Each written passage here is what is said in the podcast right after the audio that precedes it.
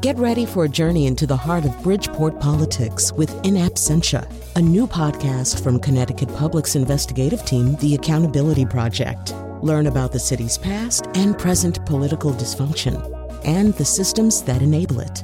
Tune in wherever you get your podcasts. Funding provided by Joe Zimmel and Valerie Friedman.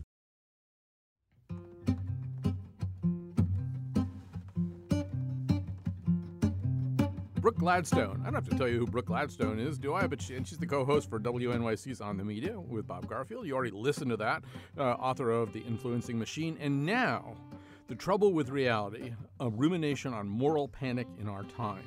Uh, Brooke Gladstone did not have time to do an international tour on behalf of her book, so President Trump is doing one for her. Uh, that's very convenient, and that's very giving of him, too. He could have just let yes. your book die on the vine, but he's really out there. he's really out there making a case for buying your book. Uh, you owe him a tremendous thank you somewhere yes, down the line. Don't we all? Don't we all in the media? Because uh, never has it become clearer to the public that uh, if you want high quality information, accurate information, you might actually have to pay for it after all. Right. So public thing, radio is benefiting from that. one thing that I've noticed recently, and I certainly noticed it with your book, uh, is that those of us who did take some philosophy courses in college uh, are finding that it's useful to dust them all off. Um, we're uh, looking for ways to pin down basic questions of, of epistemology, uh, and so you, you begin the book by doing that, by actually sort of walking us through essentially centuries of exploration of the question of what mm-hmm. is real. So tell me, tell me first of all how you found that useful in looking at the present moment. Well, I have always found uh, that the further you step away from an issue, the clearer it becomes. I mean, you mentioned The Influencing Machine, which I wrote in 2011. That book uh, tries to assess two millennia of media history, as it were. And uh, once you put, and there was a sense of crisis then, different from now. But once you put things in perspective, you understand that in many ways we've been here before, and here are the ways that it's new. And once things are placed in a, in a, in a broader continuum, then you can begin to get a little grip on your own feelings. It isn't just one great roiling mass of anxiety that, that you feel subsumed in. And I think, you know, when I was approached to do this, and it's it, a book is uh, it's it's an essay. Mm. Basically, it's an essay in three parts. You've got how we craft our own realities, how Trump made took advantage of that in order to you know, ascend to the presidency, and what, how do we reckon with it? How do we adjust our behavior? How do we understand what happened? How can we get a grip on our realities that have been smashed, colliding with other people's realities? And how do we paste them back together so they're a little more durable than they were before? Right. So we're going to give you all of that. Uh, we're going to give you the, the, the, the, problem and a toolbox to fix it with too. So, um, so let's start with that that first question. And I am I will now do something completely ridiculous, which is break the history of knowledge down into three parts. I, am going to sort of start the clock running. You know, maybe a little bit later than I could. We'll skip over the Greeks, uh, but certainly in in Europe in Western civilization for right up until the Enlightenment, uh, the, the notion of knowledge was that it was essentially received. It was received from higher authorities. It came from somebody who had more standing in status that you did. Probably that person was connected to God somehow. He might be a king with a divine right. He might be a, a prelate uh, of some church. Uh, but so knowledge wasn't really something that you were encouraged to think about and question. It was something that was sort of handed to you, and, and you were than to, to use it as you were told. Uh, then the Enlightenment came uh, along. We had this sort of notion uh, that every single human being is equ- equipped with this kind of rational mm-hmm. apparatus, the ability to apprehend natural laws, and so it's now it's the functions begins to re- reside in the individual person. You have that incredible moment, moment of Lockean liberation. But what Locke says essentially is there are natural laws, there are universal truths, and everybody has the ability to apprehend those. You don't have to wait for the king to tell you what they are. You can figure out what they are, but they do exist. They they do exist, uh, and and so that fuels, among other things, the American Revolution and the early stages of the American experiment.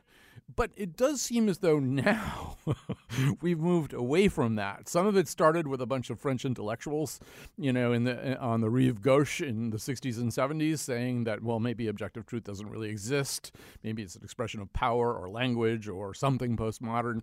Um, but also, I think Brooke, it seems as though we've been encouraged to assemble our own realities and then handed algorithms that will power those own real- those realities by picking out stuff that we would like and that won't upset us that much and just giving us more. So are we kind of in a third age here of truth and objectivity?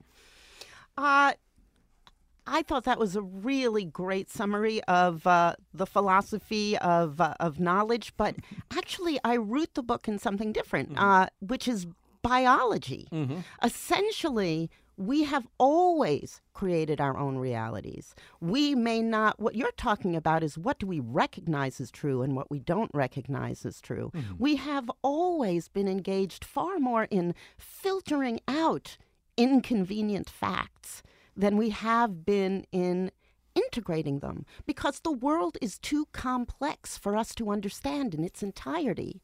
We have to create our own little worlds based on our uh, what we observe certainly what we understand to be true, and then we marinate that in our values, in our traditions, and in our communities.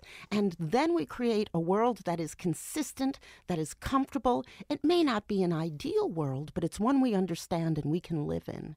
And when other information comes along that threatens the consistency of that world, basically it's shaking our universe. We will reject that information, we will push it away until it is impossible to do so, and then we will just tweak our universes just enough to allow that information in if we can't avoid it, which is a process I describe in The Trouble with Reality. This is what we physically do, it is what we have always done from the time that we were living in caves. So that is all of this stuff. Now, if you take it on a conscious level like you are, yeah, we're in a sort of, people talk about us being in a post truth or a post fact time. You know, these are labels that I think we affix on things after the fact. Certainly, Trump has said that uh, all the engines of accountability, whether it's the Congressional Budget Office or the entire media, are just special interests with their own agendas. And certainly, we have enough disaffected people in this country to uh, to be subject to propaganda that says, you know, the values that are being foisted on you, they don't reflect your reality. They don't help you in your world. Uh, Hannah Arendt once said, Mass propaganda discovered that its audience was ready at all times to believe the worst, no matter how absurd, and did not particularly object to being deceived because it held every statement to be a lie anyway. And the fact is is that if you've been lied to by your politicians and if your life seems increasingly intolerable, you may not really care what the facts are. What you want to see is a change in your world. And whether it's not it's true or it's false, whoever offers you the opportunity to change your world, uh, what is true or isn't true is a kind of luxury that some people maybe don't feel they can afford. Right. That person who's trying to change your world or change your view of the world. Well, you use the very useful term umwelt, you know, what what mm-hmm. what any being is able to ultimately perceive uh, and and and incorporate into his, her, or its version of reality. So uh, my dog is getting very old. Uh, he's partly partly blind and partly deaf, and his umwelt. Uh, it's an example that you kind of cite in the book. His um, mm-hmm. umwelt is basically comes through his nose right now, and mm-hmm. if he's smelling where some other dog peed while we're on our walk, that's absolutely the only information he's interested in getting. He's it's only the, the mm-hmm. only information he's interested in mm-hmm. processing. It could be mm-hmm. that a moving truck is bearing down on both of us. I'm the guy trying to change his reality by yanking really hard on his leash so that his collar compresses his neck, you know, and and in, in, a way, that's what you're saying that that it's a very uncomfortable thing to try to change somebody's change somebody's frame of reference. It, it is like yanking really hard on the leash attached to the collar of a dog. We don't thank. Yeah, I call it a nauseating enterprise. Mm. Yeah, and as you were about to say, which I interrupted, I'm sorry. Uh, we don't thank people who try and do that, but it isn't. It isn't. You know, let us be fair. Um, I don't know really the people who voted for Trump because I've been living in my little bubble. We've sent reporters out there to ask them questions like, why on earth would you vote for Trump? But that could very well be the wrong question. Maybe the question is, how do you live? How do you perceive why you live this way? What solutions do you think would solve that problem? And then you know, maybe we can begin once again to work from a common pool of facts. Because if you say there are no facts in common, or that, or if you live in worlds that are so irreconcilable that you cannot share a common pool of facts, then there's no incentive to negotiate. And without negotiation, there is no democracy, because that's what democracy is. That's why so many historians fear that Trump represents a great and strong move towards authoritarianism. And, uh, and that is, uh, and, and history suggests that the way he uses the levers of the media as they exist now, which of course didn't exist in previous times, basically he uses them the same way as other authoritarians have and has succeeded in the same way for that reason. Of course, Hannah Arendt also said that eventually the real world catches up with you. But, uh, you know, that could take a while. Right. So we let, don't know. Let's let's go back to the um, the first Hannah Arendt quote that you you gave us because I think if that one's not in the book, right? if she was right, uh, and if by extension you're right, First of all, I think one thing you're going to hear is uh, Donald Trump saying uh, Hannah Arendt is fantastic. I'm hearing great things about her. um, I'm having lunch with her and Frederick Douglass next week. It's going to be great, fabulous. But uh, but if that's all true, then he's a genius, right? Because if she's correct in the uh, in the notion that that people, the masses, don't really object to being lied to under certain circumstances, he may be really the first to figure that out in American politics. For the most part, when politicians are get accused of lying, they say, "No, I didn't. I didn't lie." Uh, you know, I never said that. Nothing could be farther from the truth. Uh, they say all those kinds of things, even if many things really could be farther from the truth. Um, I'm going to pull back from the idea that uh, he uh, he is a genius, but right. I will say this: this is a technique that worked for him in business. Mm-hmm. He describes it, or his ghostwriter describes it in The Art of the Deal. People want exaggeration. They like hyperbole. Now, he encountered a kind of media, a kind of fractured media, and uh, a political culture and a group of people who had been distressed for a long time in a nation of very rapidly changing demographics. So the conditions were in place for him to simply transfer those techniques that seemed to allow him to uh, escape his failures, his many failures in business, by recasting them as successes very brazenly and do it in the uh, political sphere. But how long? I mean, he's only been there for uh, what, th- maybe 100 days and three weeks, something like that. This may not work for the long haul. It may win elections. Uh, it, it certainly won't uh, result in uh, effective policy because you can't pass policy if you really don't know how to make a deal in the real world based on the rules that you have entered.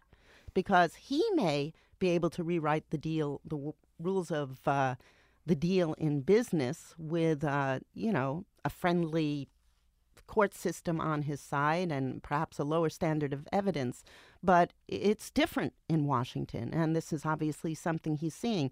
I don't think he's I don't think he's a genius. I think that his character, his personality, his psychology fit in with a culture, the culture that he decided to uh, to blast on through, and uh, and that's how we got where we are. Yeah, I, I want to just sort of um, wrap around what you're just saying right now. With, I mean, you use a quote from uh, Ned Resnikoff in your book. Uh, Consensus mm-hmm. is the bedrock of democracy. Interlocutors must be aware of their shared rights and responsibilities, and they need to be capable uh, of proceeding from a common set of facts and premises. When political actors can't agree on basic facts and procedures, compromise uh, and rule-bound arg- argumentations are basically impossible, and and so on. It's a great quote. It's a great point point. And it has to do, and it affects not only the domestic political sphere of America, but also international relations as well. Other countries are looking at us right now. And, and I was listening to an interview with Rahm Emanuel the other day where he was saying, you know, there's sort of a basic core of reliability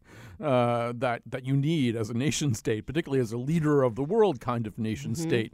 And, and, you know, not that you don't, won't ever do things that other people will object to. You might preemptively in, uh, invade Iraq uh, against the wishes of a lot of other countries. But in general, the language you use allows other countries to proceed fairly predictively about your behavior. You say something on Wednesday, it means the same thing on Thursday and Friday. We can all sort of go about our business knowing which side of the sky the sun comes up in. And that's one of the things we seem to be moving away from right here. That notion that words are reliable indicators of what is about to transpire.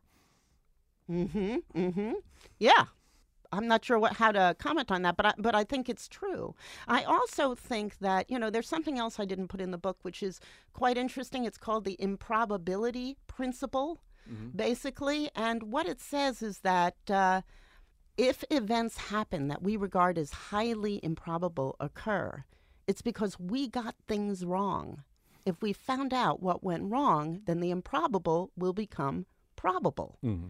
So I think that uh, the media are engaged in figuring out what they got wrong and uh, and seeing if we can get it right next time around. So I want to ask you uh, how you incorporate uh, something into your thinking. So one of the people that you cite uh, uh in the book, we're talking to Brooke Gladstone. By the way, the book is "The Trouble with Reality: A Rumination on Moral Panic in Our Time." It's a, a long essay kind of book. You could probably um, read it uh, at lunch, and then maybe the next day you and your coworker could talk about the fact that you both read it at lunch the day before, and you'd have something to talk about. You each get get two copies. Um, so um, it's, it's, very inexpensive. It's inexpensive. Yeah. No, actually, what you should be doing is selling it as a set with uh, Timothy Snyder's On Tyranny, which I think costs the mm-hmm. same amount of money. Pretty much yeah. same size book too. And, uh, mm-hmm. Get a two for together. But anyway, so um, you, you, you, talk about Drew Westen. Drew Westen is a very interesting psychological researcher. who Looks mm-hmm. at basically the visceral nature nature of voting, the political behavior, not starting in 2016, but like pretty much always, political mm-hmm. behavior is governed a lot more by our amygdalas than we want to believe, and less yeah. by our prefrontal cortices. That we make right. essentially visceral, irrational decisions all the time, and that once we have an ingrained prejudice, we'll sim- we will simply alter the contours of reality, even mm-hmm. even violate the basic norms of what we're told in order to make the whole thing come together and make our crazy, irrational, visceral gut behavior seem as though it's thought out.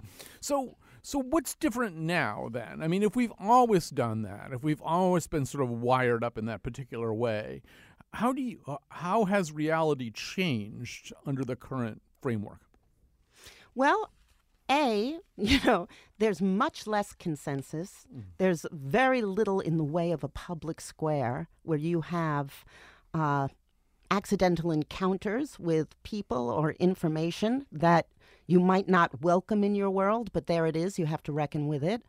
Uh, we live in increasingly airtight bubbles, and uh, and actually, if you look at the uh, the studies and the research about uh, the different kind of voting patterns, it isn't really that there are red states and blue states so much as there is city and country. Uh, you know, the cities will vote one way, and uh, and the less populated areas will vote another, which is why you can have the popular vote go one way and the electoral vote go another. So it's uh, you know it's more bifurcated than ever before. So that's number one. That's what's different. Uh, the media enable that. Certainly, that is increasingly true. Uh, the country, you know, America probably has peaked. I, I will say that its role, uh, the minute the Cold War was over, and everybody said America was the sole superpower, that actually the opposite was the case without having, without needing American sponsorship and protection. Many countries that had that were willing to go with the American line decided that they could take the freedom to go their own way and negotiate rather than simply take orders. That is why America's power in the world has peaked. It is simply a question of the threat from the other side became so much less. Now, that doesn't have anything to do with the financial condition of the country. We certainly know that 2008 and the financial collapse brought on by uh, mostly people will say by deregulation on Wall Street and uh, and horrible fraudulent mortgages uh, at, on unfair terms caused a tremendous collapse all around the world, a great uh, domino falling situation. So you've got more distress, more separation, a sense, I think, of pride being hurt. I mean, you certainly hear this a lot in Trump's rhetoric make America great again. Mm-hmm. What made America great to begin with? I think if we ask ourselves that question, we get down to fundamental values about who we are. Um, maybe the answer lies therein, because uh, what I think makes America great may not be what Donald Trump thinks makes America great. So so all there's all of that. all Have I answered your question? I think I did somewhere in amply, there. Amply, amply. All right, so uh, we're going to grab a quick break here. We're talking to Brooke Gladstone. Uh, her new book is The Trouble with Reality, a rumination on moral panic in our time. Of course, she's the co-host of WNYC's uh, On the Media. Uh, let's grab that break. We'll come back. We have lots more to talk about.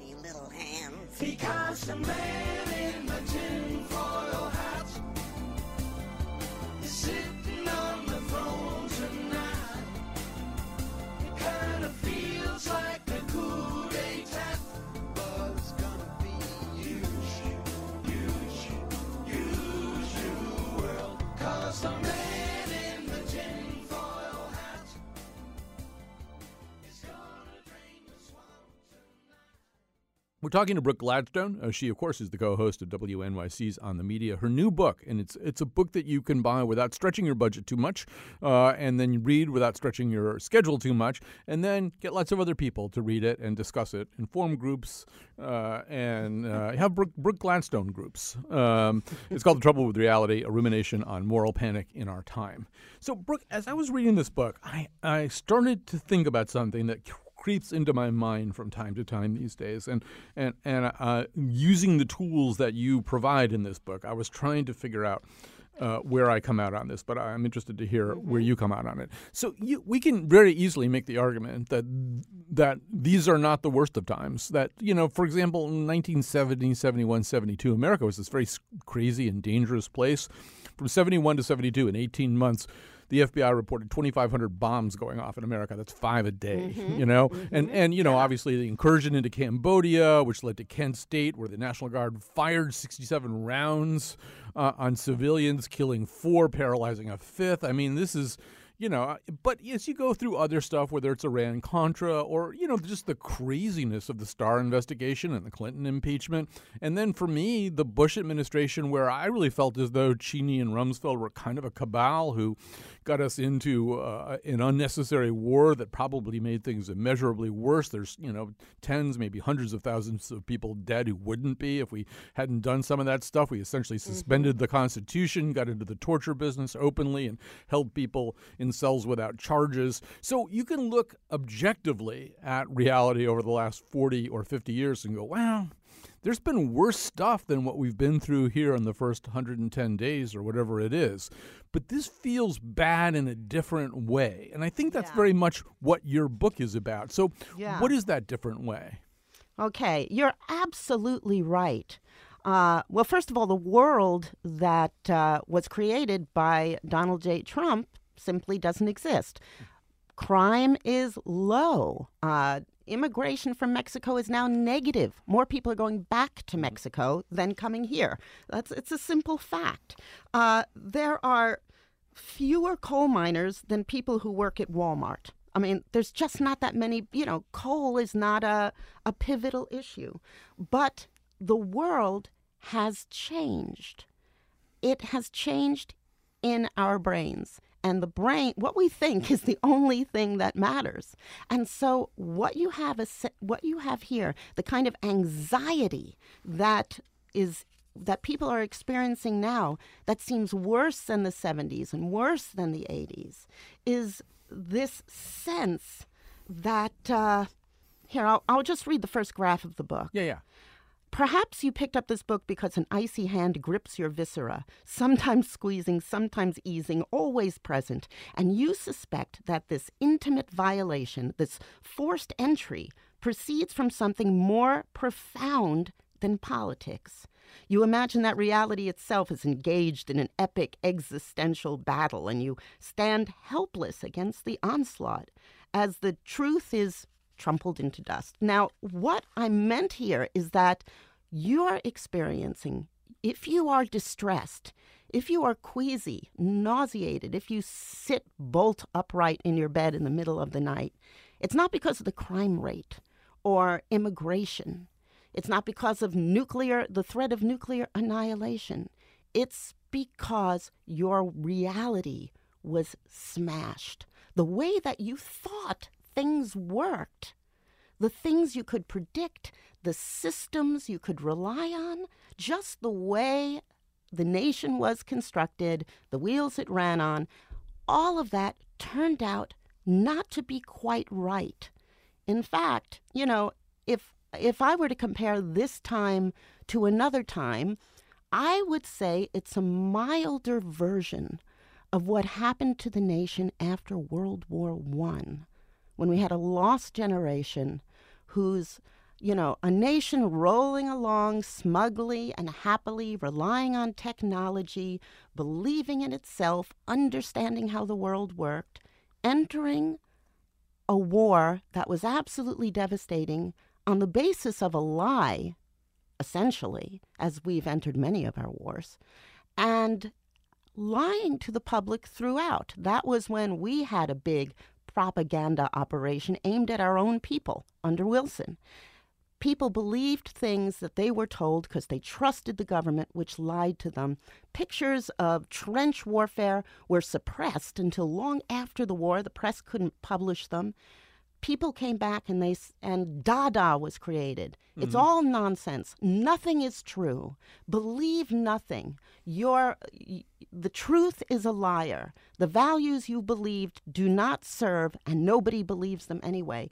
And you realize that when your reality is smashed, a lot of good gets washed away with the bad.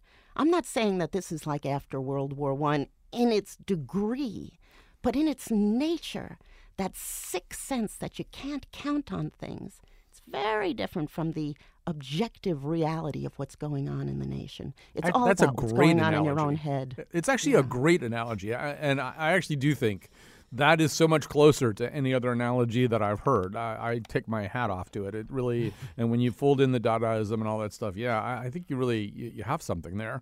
Um, so, uh, and I feel embarrassed with my puny little aperçus that I'm going to bring up right now, uh, but I'm going to bring them up anyway. So, um, you know, in a way, by substituting his relativism for objectivism. That Donald Trump, as you say, Donald Trump basically declares, "I will create reality. I'll create reality." It's more than what. Um, uh, what was said to Ron Suskind by persons unknown, although I think we actually know who said that to no, Ron it's. Karl Rove. It's Karl Rove. Yeah, I, I mean, I think Suskind didn't say it in the book though. Who it was? He just yeah. said somebody important said it to him that that you know, yeah, you're in the reality based community. Ha ha ha. you know, mm-hmm. uh, too bad and for we'll you. just keep throwing out realities right. that are more useful to us, but they were consistent realities. Right. That's the difference. Consistent realities, this is yeah. an argument about no reality at all. Right. So yeah, and, and, and Trump saying I, I will create reality based on anything that enters my brain at any given moment. Uh, the you know the next thing in my that goes in my brain will also be the next thing that comes out of my mouth, and that'll be your reality. Mm-hmm. But I think he's kind of turned us into relativists too, even those of us who profoundly object to him, because our objections to him, as we were just saying, are based less on things that have actually happened. Although you've got the Comey firing and the executive orders, you've got some stuff there. But our objections are more deep and vehement than maybe even those things would have warranted. And I think a lot of it is we just don't like it, right? It's just not the way that we operate. You know, that, that in a way, he's turned us into relativists who say, it, you know, it's not just the things you've done, it's the way you are. Uh, and the way you act that really bother us. It just departs so much from our idea of what normative life is like that we can't stand it. Well, he's breaking the rules. Mm. His his uh, you know his son-in-law's sister is uh, you know selling indulgences in China. His family is uh, you know his daughter advertises on the uh, you know the presidential website. These things are objectively illegal, or at least arguably arguably illegal. They're all worthy of investigation, and we see the oh we see the venality of the system when uh, the people who the only people who can call the president's actions into question ultimately are the majority is the majority power in Congress and they simply won't do it because they value uh, whatever their policy prescriptions are or their continued employment more than the fundamental principles on which the nation was built. Now, whether or not he, I think almost everybody accepts that his it isn't even about his tax returns which was voluntary. I mean the ethical violations just plain are. But if they don't want to call him on it they won't be called on it. And uh, in terms of all the executive orders and all of that yeah that's policy stuff. I but yeah it's fun it's an affront to what we believed our democracy was, how durable it was. That's what makes us sit up, bolt upright in the middle of the night and say, this isn't what we thought. And, and in fact, towards the end of the book, I actually quote, uh, you know, John Adams, mm-hmm. who, you know, at the very beginning of this said, uh, every political system depends on people and people are basically horrible. So don't hmm. count on democracy doing serving you any better than anything else. It's just a system, it's just a template. It depends on the people who inhabit it.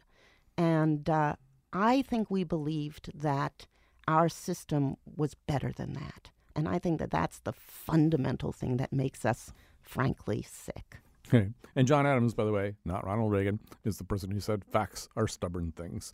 Um, so let's uh, give him a, a, shout out for that, too. So, uh, Brooke, I'm something of a McLuhanist. And, and if I can't share my McLuhanist pursuit with Brooke Black Gladstone, who in the world can I talk to?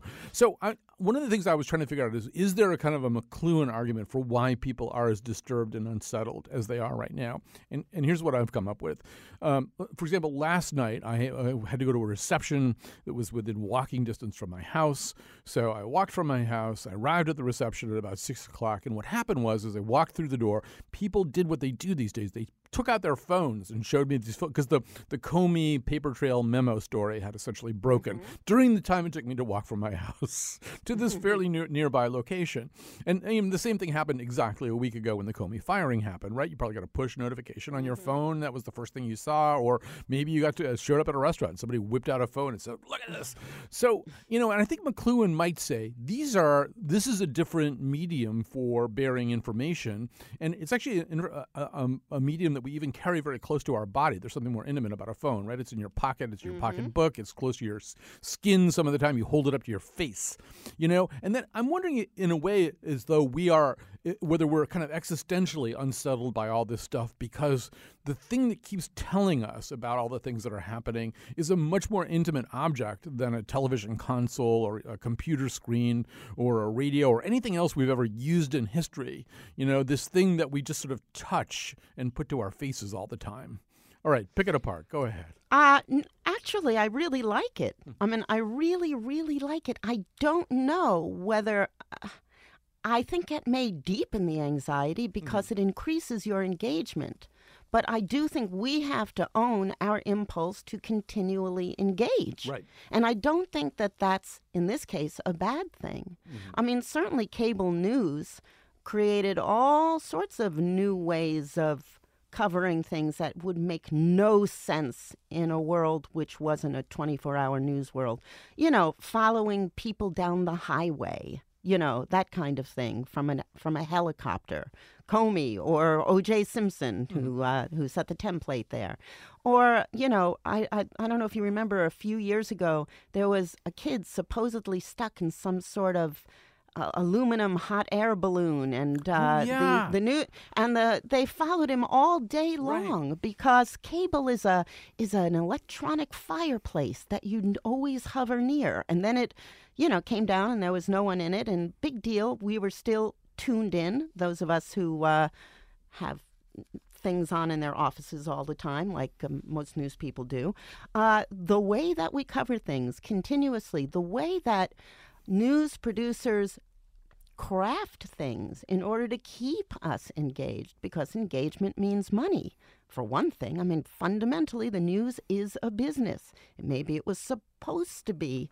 Uh, maybe it was conceived, the free press, as a, a way to create an informed electorate, but the government never supported it. It became a business. A business keeps the presses rolling or the cameras turned on by entertaining us, and the information becomes the the dog wailed, uh, wagged by its tail. Right, yeah, and and uh, you, you you sketch this out so well in the book too. I mean, everything that you're just saying from the beginning of that comment about the sort of volitional element in all this is Mm-hmm. contained in your book when you use Neil Postman and Amusing Ourselves Mm-hmm. to Death, and and the comparison comparison between uh, Orwell and Huxley, where Orwell's uh, Brave New World is all about uh, oppression, Huxley's uh, excuse me, Orwell's Mm-hmm. 1984 is all about oppression, Huxley's Brave New World is all about seduction. Uh, that Yes. the, the things we hate aren't the things that are used to imprison us; it's the things that we love. Well, in all the ways that you just described, plus my tortured cell phone analysis or smartphone analysis, that's that's what's happened, right? We did sort of volunteer for all this. We did. We absolutely did. But right now, you know, I- I think that in in a situation like this, engagement is uh, is first of all the way you are a citizen, the best way to be a citizen, and not just to know, not just to look at your push notifications, but to do. If you have an opinion, now is the time to call your congressman. And by the way, calling makes a lot more has a lot more impact than emailing. It's not the same thing. I can tell you that as someone who worked for a long time on the Hill. Uh, if you want to have an impact, you call or you show up at uh, at their offices, especially when they're there, as we have seen. And you keep you you know you send a letter every you know you make a phone call every day or every week. This is a time for engagement, and it'll also have the side effect of actually making you feel better.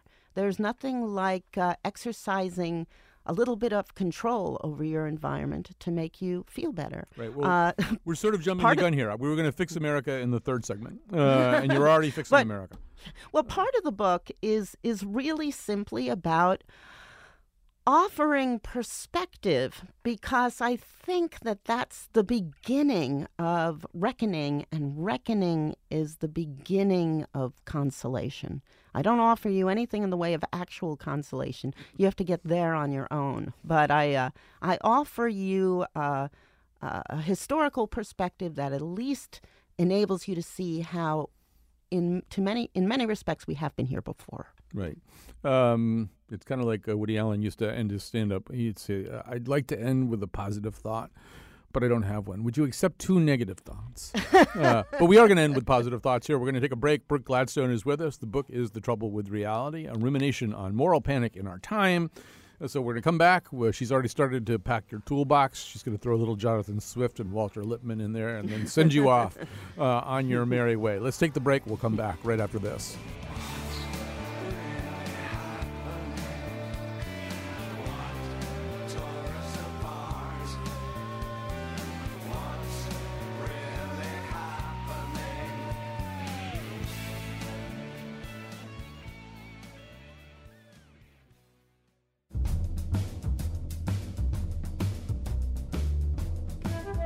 Show seemed to be produced by Betsy Kaplan and me, Chion Wolf, but can we really trust objective reality? Amanda Fish may be an actual fish, and the part of Bill Curry was played by William James. Tomorrow, who knows? I mean, theoretically, it's a show about castles. And now, back to Colin. Uh, we're uh, coming back uh, for a final uh, segment of our uh, conversation with Brooke Gladstone, of course, the co-host of WNYC's On the Media. Uh, get their on caffeine mug through us, please. her book is The Trouble with Reality. It does not come with a coffee mug. it's a rumination on moral panic in our time. Um, so, you know, Brooke, you turn to so many interesting sources here, and there's a terrific thing at the end about Jonathan Swift. It would probably take too long to go through the whole Gulliver's Travels thing, although I too have. I've never known how to say it. I think it's Houyhnhnms. Uh, yeah. But it's uh, the horse-like beings who have no yeah. word for a lie. They they it has to be explained what a lie is. It is. The, well, let's the, let's talk about them then. I okay. know that I was during the break. I was saying, yeah, maybe we don't want to go there because it's so complicated, but but we can. I mean, the horse creatures that Gulliver so deeply admired, he revered them, lived purely according to what they could see before their eyes. They were purely rational. They had no vanity, they had no fiction or art, they had no dreams, they had no they had nothing but agreement. They didn't even have a word for lie or an opinion because they all borrowed fully from the exact same pool of facts, so they never disagreed. Mm. And this he thought was ideal humanity. But the trouble is, Gulliver was forced to confront uh, another kind of being that was much more related to himself, which were the Yahoos, pure id. They they stole, they cried, they screamed, they lied, they were filthy and uh, violent and, and just really repulsive beings. And the the Houyhnhnms, the horses, hated them. And when they realized that Gulliver was just a more exalted form of a Yahoo, they tossed him out. And the, the metaphor here has to do with the fact that even Gulliver suspected that was that not all was right in the horses. They mm. they never could reflect. They would trade their children. They would go off to die without reflecting for a moment on how they lived.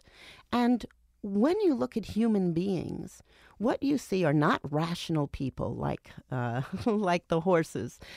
They're not yahoos either, but they are people who, unlike the yahoos, mix the seen with the unseen, with the world that we, the structure we have to create to fit the scene into.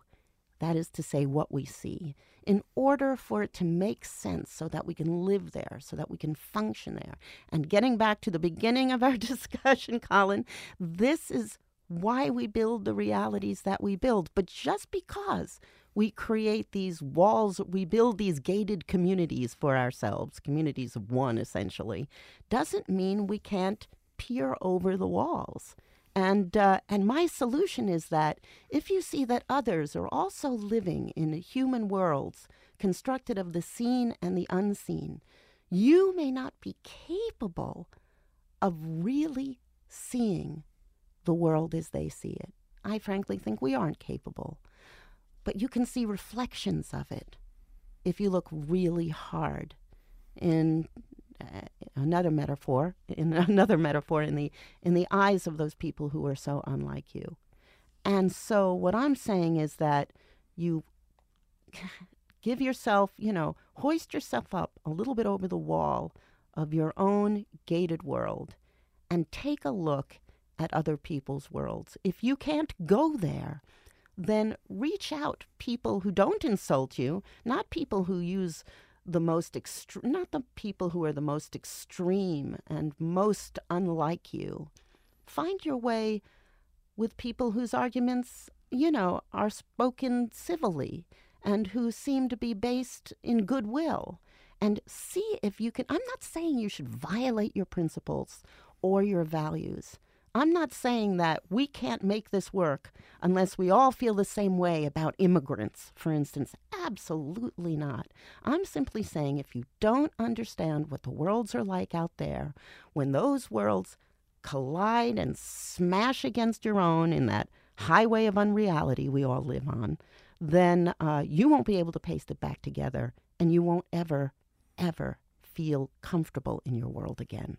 We're talking to Gladstone right now as we're having this conversation. Uh, Donald Trump is just uh, hours away, very few, scant hours away from arriving here where I am. He'll be speaking down in New London, and there'll probably be protesters outside. And, you know, there might be two different kinds of protesters people who are protesting Donald Trump and people who are protesting the protesters of Donald Trump. And, you know, in a way, what you'll have are two groups of people, each of whom see the others uh, as yahoos and therefore assume that they are Houyhnhnms, that they are noble horse like beings. Those are the yahoos over there. Uh, and that's another thing that we do, right? Rather than, and, and it happens to Gulliver too. He goes back to England. He can't stand Yahoos anymore. He realizes he's mm-hmm. a Yahoo. Everybody he knows is a Yahoo. We're filthy, mm-hmm. disgusting people. Mm-hmm. That's what got kicked me out of the uh, My Little Pony uh, world that I liked so much. Um, and and I don't know. It seems like you're arguing for some kind of recognition that that all of us contain elements, maybe uh, of both tribes. I'm just saying there's a path to seeing each other. That's all I'm. That's all I'm really going for here. I open the book with uh, uh, uh, another metaphor borrowed from the national world, the, a natural world that uh, David Eagleman wrote about. Uh, there's something called the umwelt. This is the word that your dog, yeah. who lives only on olfaction, right. would uh, would understand. My dog's name maybe, is umwelt, by the way. that would be great. coincidence. But but let's take your dog. Your dog, before he became blind and, and elderly, lived a rich and full world that was still based entirely on olfaction. What he got through his nose, you can't even imagine. His world was so rich and full. If he knew how puny your ability, your sense of smell was, he'd feel bad for you. He'll, he would regard you as disabled. Uh, you know, the echolocating bats wouldn't understand how you even wander through the world without air compression waves helping to guide you. You know, if you if you consider that perhaps your world is so sealed up tight that you just can't even understand what someone else is feeling, if you or or how they're living or how they see the world, if you begin with that humble notion that all is not clear to you, then you can see stuff that you didn't see before. That's the beginning of it. And then, without that smug surety, you can begin to understand how this world actually really does work. Maybe democracy doesn't work on its own. Maybe the people who don't vote actually do ultimately have an impact on what happens. You know, uh, maybe we won't be saved by our processes and our mechanisms or even our principles. Maybe it takes more than that. Maybe more some skin in the game, so to speak. Right. Wittgenstein said, if a lion could speak, we would not understand it you know, partly because of that whole Umwelt problem. You know, I mean, the lion's yeah. just thinking about a whole bunch of things, and I think it's good advice too, because otherwise people would try to strike up conversations with lions, and that's not going to go well. uh, but you could strike up a conversation with somebody who believes something a little bit different from you. See if there's a way that you can find something to talk about that doesn't uh, lead to yeah. anger. Um, so we'll stop there. This the book is great. Uh, the Trouble with Reality: A Rumination on Moral Panic in Our Time. Uh, you can buy it at a relatively small expense, uh, easily uh, and lightly. eat it at lunchtime, and then organize Brooke Gladstone discussion groups. They're popping up all over the country already. Don't get left out. Uh, but Brooke, so great to talk to you. I've been a fan for a long time. I love the show. So uh, great to hear from you. It was a pleasure talking to you too. Thanks for reading the book. All right, Brooke Gladstone, uh, and thanks also to Betsy Kaplan who did get this whole show together. We're having a very crazy day here in Connecticut, and uh, so this is going to be the perfect ornament to put on that tree. Uh, and so we'll be back tomorrow. I refuse to say what tomorrow's show will be like, be about because it just changes all the time. But thank you again, Brooke Gladstone. Bye bye. No doubt about his intent resist, brother, resist. He's for some, and not for all. Resist, brother, resist. United we stand, divided we fall. Resist, brother, resist. resist. In Boston, on the plains of Iowa. Best the hand that plays our land, threatens what we stand for. Don't know nothing about civil rights. Resist, brother, resist. Black,